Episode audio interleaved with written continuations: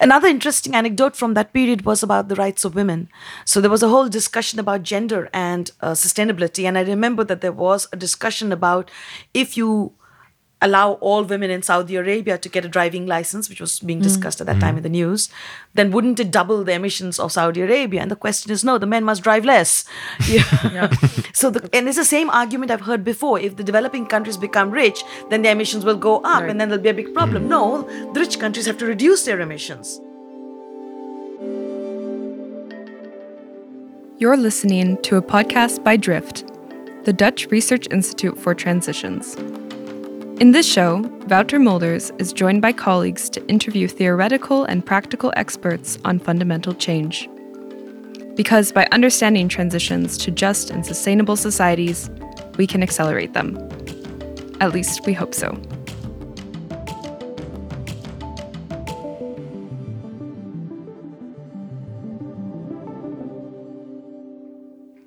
Hello, and welcome to our last episode this season of our podcast Voer voor Verandering. We're speaking in English again, so it's food for change. I'm here again with my uh, colleague and co host Neha, and we've traveled all the way down to our guest's house. We're happy to be here. It's really hard to introduce our guest this episode because there are so many things to mention. She's a professor of environment and development in the global south at the University of Amsterdam. She is a professor with the IHE Delft Institute for Water Education. She's a 2023 Spinoza Prize winner. The Spinoza Prize is like the Dutch Nobel Prize for Science. She's a co chair of the Earth Commission, a co chair of the UNEP Global Environment Outlook. We're here with Joyeeta Gupta. Thank you for inviting me. Yeah, and uh, thanks for having us uh, at your home. Um, Wouter, but you forgot to mention something. Oh. She- she's also my professor. She taught me at IHE Delft in 2017. So, so nice to have you, Joyeeta, for this podcast.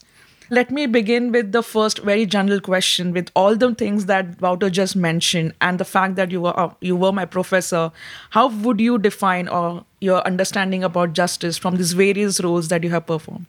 So, in my different roles, I've been looking at the issues of injustices that have accumulated through history, both social, environmental, and political injustices. And this is sort of accumulated over the years. And now I have been working on something called Earth System Justice.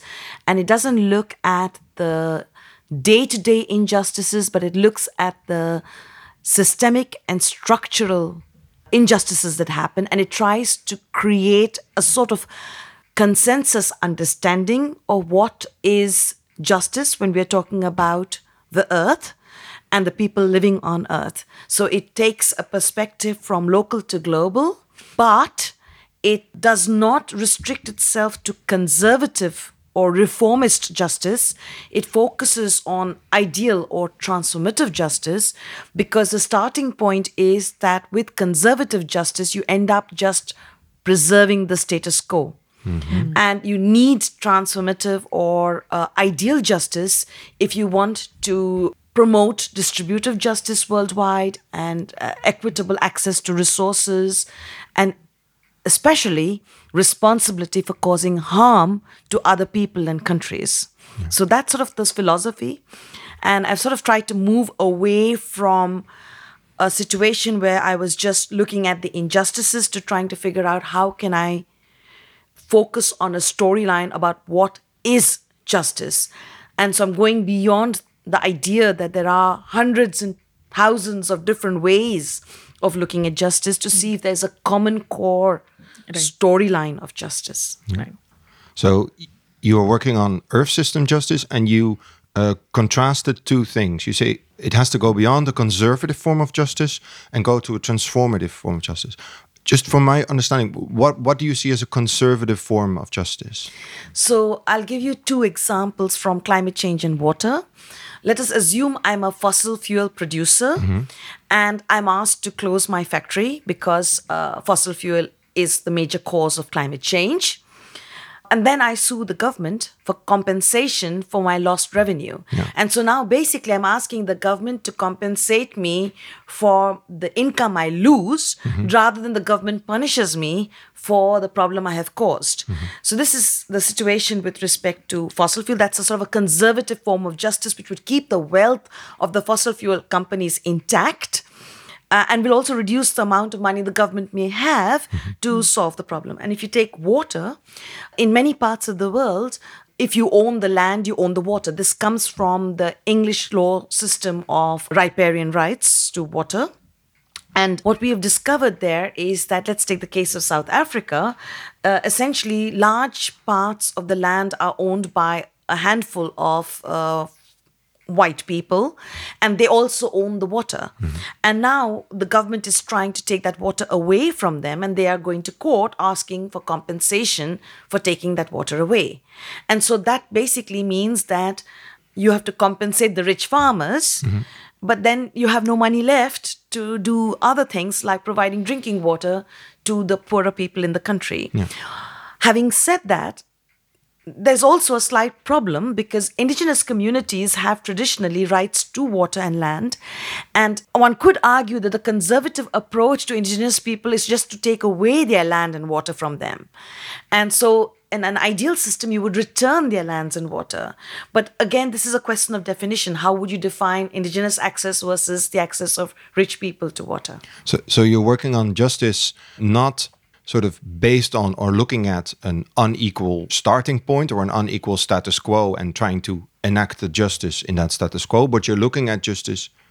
You're forward looking. You're you're looking at justice as what is the system or the earth system that we want to have or that that, that we want to be, and where's the justice there? Uh, both, because the way you explained it the first time is not exactly as how I would explain it. Okay. Because in my storyline, uh, the fossil fuel companies they are worth trillion dollars. They're very, very powerful. And if you have to compensate them, then you have really no resources left for the others. So basically, the idea is that they are amongst the biggest polluters, and so they should be held responsible. so you're trying to correct the existing inequalities as well as the question of who is responsible for the climate change problem. Uh, so that's to some extent how you're trying to deal with it through earth system justice. The other issue, which is that we're trying to live earth system justice, is about living within the boundaries of the earth system. Now, the earth system concept develops from the planetary boundaries concept, but goes a step further. It goes two steps further, actually, because uh, the planetary boundaries are global numbers, and we are actually looking at numbers that go from one cubic meter to one square kilometer all the way to global. So we bring these numbers down to more local level issues. Planetary boundaries did not look at the quality of the environment, and we expressly do that. So we also look at at one cubic meter, we are looking at air quality. Uh, that does not necessarily lead to a destabilization of the atmosphere, but it does lead to deaths. So we look at the social impacts and the ecological impacts.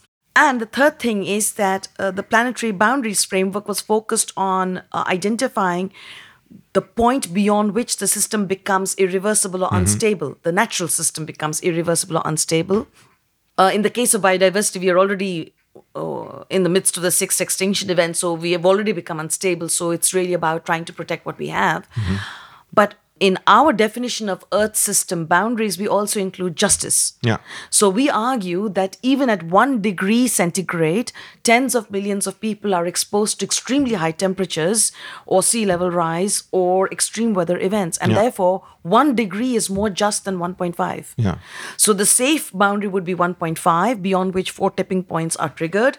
But even one degree uh, leads to a lot of death. So we argue that actually the global society should live within just boundaries, not just safe boundaries. So what you're, you're saying is the, the the the global planetary boundaries developed by the Stockholm Resilience Institute, I believe we can we can link it in the show notes. Uh, they are dealing with what do we have to stay in, which boundaries do we have to stay in for the Earth to remain livable. But the opposite of unlivable. So if you have unlivable and then you have livable, that's not enough because that's not a desired future. So there's still a lot of problems within those boundaries. Well, we are basically saying that those boundaries, not all, mm-hmm. but some of those boundaries, in fact, imply that we are willing to accept millions of deaths worldwide mm-hmm. From air pollution, for example. Yeah. So let's take the global aerosol boundary has not been crossed, yeah. but air pollution leads to 7 million deaths annually. Yeah. And so the question is, why do we not have a boundary for that? And and for that, you need a boundary at a per cubic meter level, Yeah. because uh, that is the exposure that people have. So that is why we also came back and said some of the that we need to look at these kinds of qualitative boundaries. It's an ambient air standard that you're looking at are also very important for us. While we're in your your house, I also hear uh, a clock ticking. You may hear it in the background. And we've talked a lot so far about your scholarship and your work. But I'm also curious for you as a person. When did you first realize you had to work on justice or justice issues? Uh, so when I was very young, my mother used to read Perry Mason. And Perry Mason used to look at the criminal justice system in the United States. And a key message was that even if the circumstantial evidence is overwhelming, there's a possibility that you're innocent. And, and Perry Mason basically fights against all the circumstantial evidence to show that somebody's innocent. So Okay. in those discussions at home, I, uh, you know, my mother wanted me to work on justice issues in the criminal law system. My father didn't want that Yeah. because he didn't think that um, that it. I would be happy in the criminal law system, but he was a reasonable man. So basically, he said to me, "I want you to do an internship in uh, with a lawyer uh, in the criminal law system in India to see whether you really want to do this." And I I went to this uh, criminal lawyer's office very often, and I didn't like the criminals I saw. they were not the glamorous types Okay. uh, that you see in the Perry Mason films. So I then decided I didn't want to do criminal law, and then I slipped into consumer and environmental law, and that may have been provoked by the Bhopal incident. So that's the incident of the Union Carbide accident in India in Bhopal, which led to the deaths of uh, thousands of people during that night, and then uh, many people suffered beyond that night in sort of an immune deficiency disease. And uh, then I sort of looked at the role of multinationals in environmental and developmental issues. And so I sort of moved into the area of the role of multinationals. And in some ways, today, I'm still investigating the role of multinationals, but also of other countries.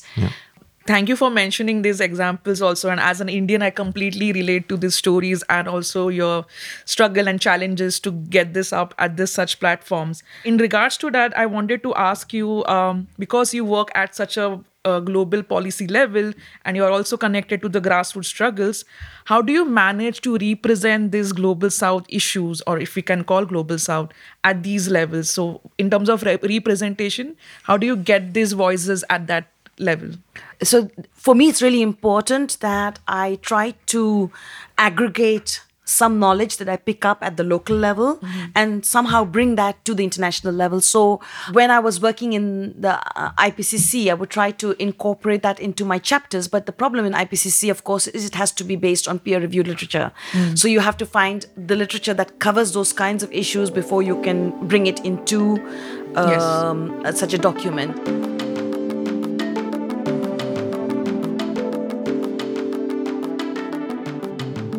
Another interesting anecdote from that period was about the rights of women.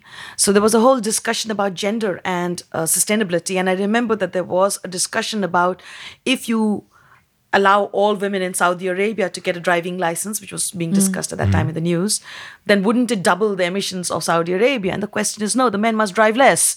Yeah. yeah. so, the, and it's the same argument I've heard before. If the developing countries become rich, then their emissions will go up, Right. and then there'll be a big problem. Hmm. No, the rich countries have to reduce their emissions. So it's it's a question of actually redistributing rights between men and women, rich and poor, rich Yeah. countries and poor countries. And trying to see how you can come to a more equitable sharing of well being. Yeah. But it's not an easy debate.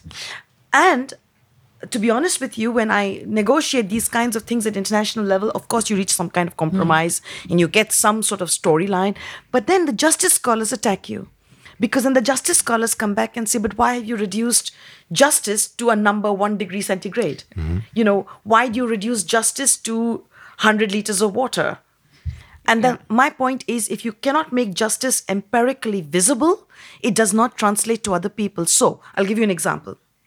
Many rich people think that uh, I can continue to be rich and I just give a little bit of money to poor people so that they can achieve minimum water rights or minimum energy rights.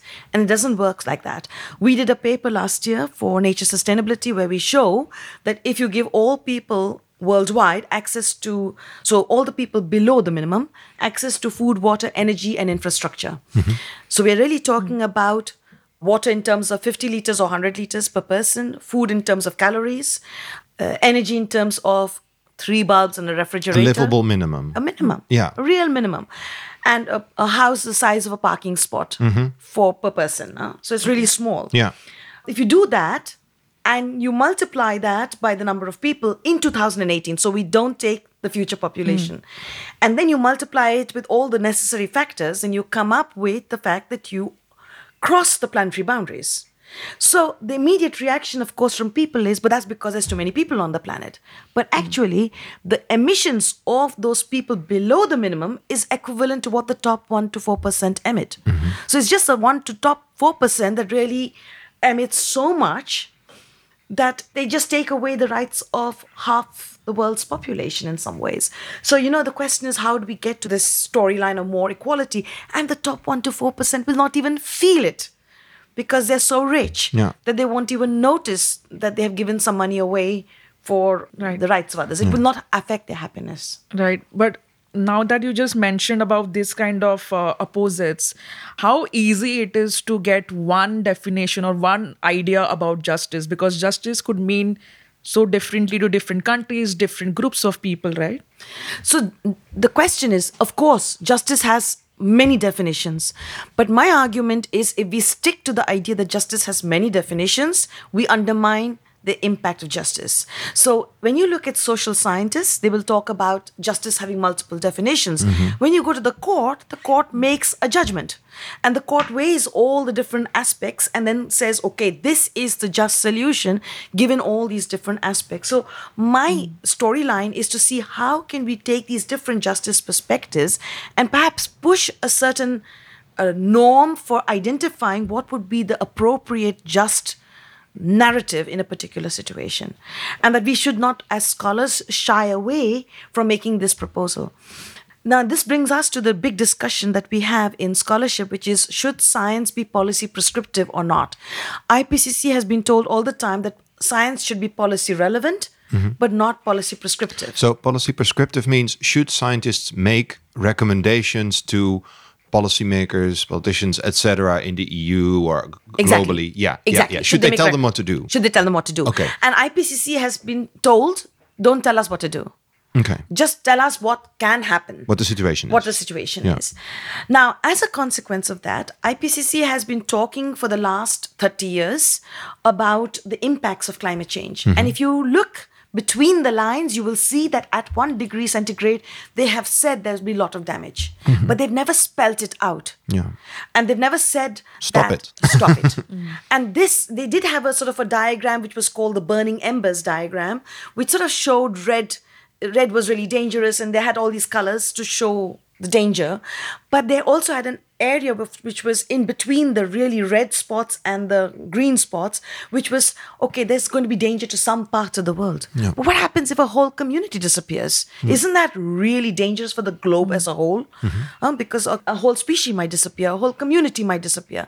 And those were not expressly expressed, which is why in our recent paper in Nature, we argue that one degree is dangerous. Yeah. We are saying to governments, if you if you accept tens of millions of people die, then okay, you can go to 1.5. But Yeah. if you don't accept that, then it's one degree. Yeah. So it's a bit of an if, you know, we are being more confrontational. Now, I'm going back to other scientists. If you look at the scientists who are saying, uh, how do we do standards for a ladder? You know, a ladder is safe because it has certain types of. Uh, I mean, I'm talking really about the complex Yeah, ladders. yeah. Okay, there are all these safety standards. into- Engineers. Engineers do tell people They to do do. that. They're telling us when a dam is safe. Yeah. They're not telling the government if you won't have so many people die. You know, this is. Here's the range for a dam and the Yeah. possible scenarios. They're saying, no, this, This is is this is what we are recommending based on our current understanding. Mm-hmm. For every medicine, we have standards because, of course, medicines will have side effects. So you want to make sure that the side effects are as low as possible. So there's standards for everything. Every single thing that we buy in Europe Mm-hmm. is based on standards. Yeah. So why is it suddenly that on climate change we come back and say don't be policy prescriptive? And even if they come back with a recommendation, and so what has come back to us now is that people are saying to us in the Earth Commission, but you are saying one degree is more just than 1.5. Are you being policy prescriptive? No, we are making a suggestion, and if the policymakers don't like it, they don't like it. But at least we're telling them that at one degree, tens of millions of people are dying. Mm-hmm. And the question now is if it was tens of millions of Dutch people, would we accept it? Is it easier for us to accept it because there's tens of millions of people somewhere in the global south?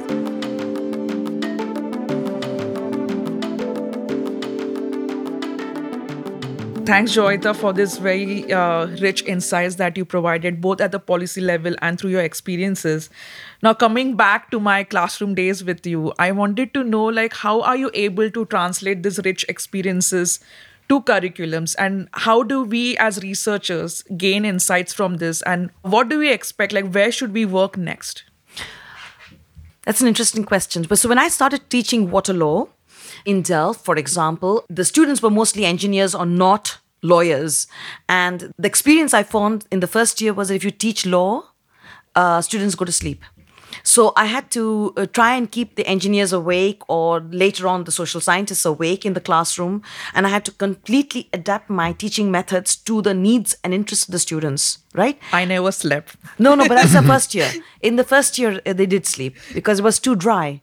Because I was teaching it based on you know this is what the law says, and it was it, people just didn't understand it, and so I had to start to relate it to the experiences of students, and then I started to do research based also on what the students were saying in the class because many of them were water experts in their different fields. So I was learning as much from the students as I was teaching them.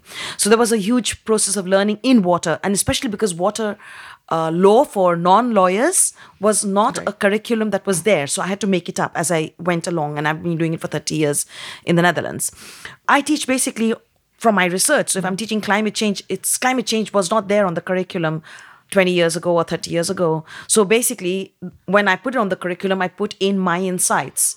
And if I'm teaching development studies, I do study what the others have done before me, but then I add to it the environmental insights and the development insights that I have got. So I, I try as much as possible.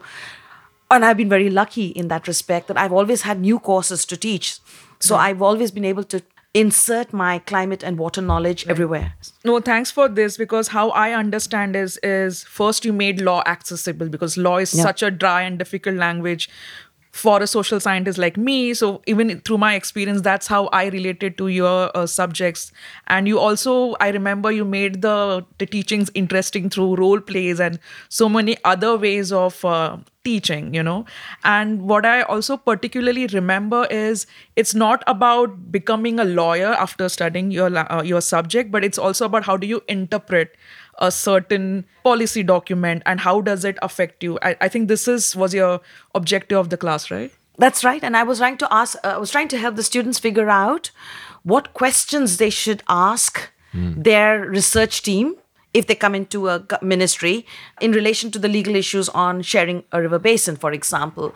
And it was also very important that they should understand what the other country or the other party would say because then they could prepare responses which is why the role play was so important mm-hmm. in that particular situation because you realize that you behave just like the upstream country when you play the role of the upstream yes i remember and, I- that. and I imagine those are kind of critical questions or maybe unpleasant questions or awkward questions. they're always critical and unpleasant questions but it's really interesting because when we did the climate change role plays or the water role plays the powerless people from powerless countries behaved exactly like the rich countries if they were given the role of the rich hmm. countries. So it was interesting that they they knew exactly what the other party would want to say hmm. and how to say it. And so it it's important that you also understand the other side in order to be able to argue against it. And for that it's very important that you don't just use thou shalt be good language, but you actually have empirical evidence to show why the behavior of the other is causing you damage and you need to pay compensation or something. Which is why I think for justice, we need that empirical understanding.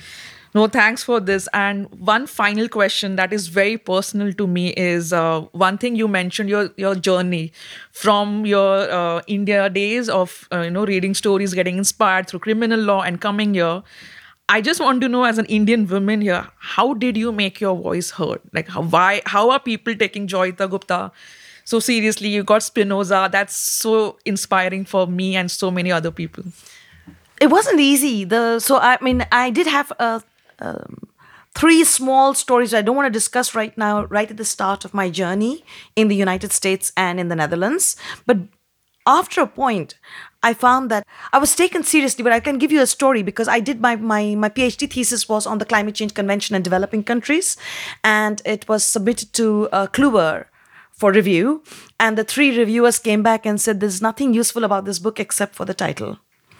And it was such a negative review that the editor in Kluwer for that book series, she came to visit my PhD supervisor and said, I don't understand this. You're going to give her a PhD thesis, and this is the reviews that we got. And I remember that my PhD supervisor, Pier Vellinga, told her that's because she's doing something quite different. She's because it was not based on scholarly research, it was based on primary data. Mm-hmm. Because there was no research at that time in 1994 to 1997 about the views of developing countries on climate change yes. so i was collecting the data primary you know in a primary way and so there was hardly any reference literature so he explained to this lady that i was doing something new and innovative in terms of what was happening those days and she published the book and it got very heavily reviewed because nobody knew how developing countries thought at that time.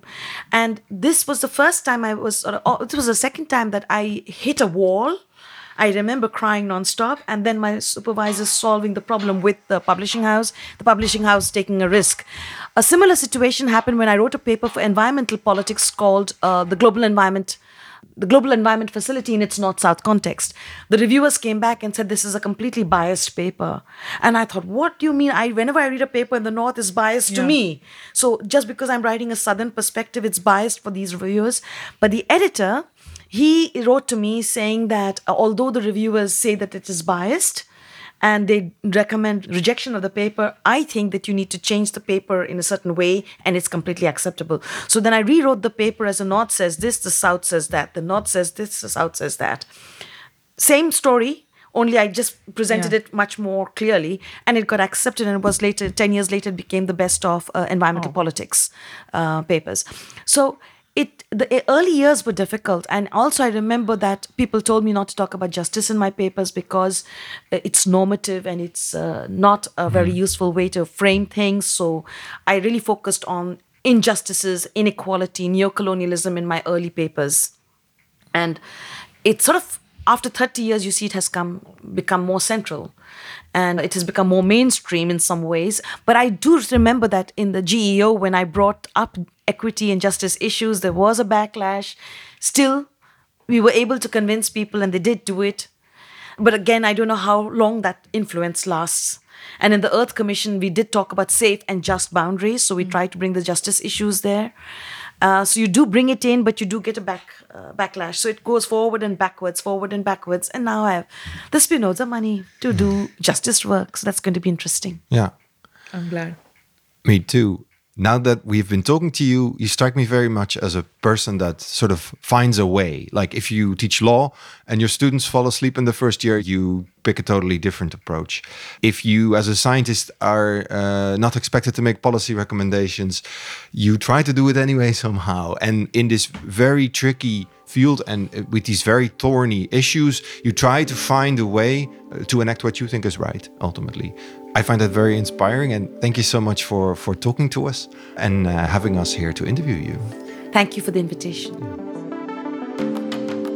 This podcast is produced by Drift, the Dutch Research Institute for Transitions. Make sure to subscribe to us in your favorite podcast app. And for more transition know how and how to, please go to drift.eur.nl.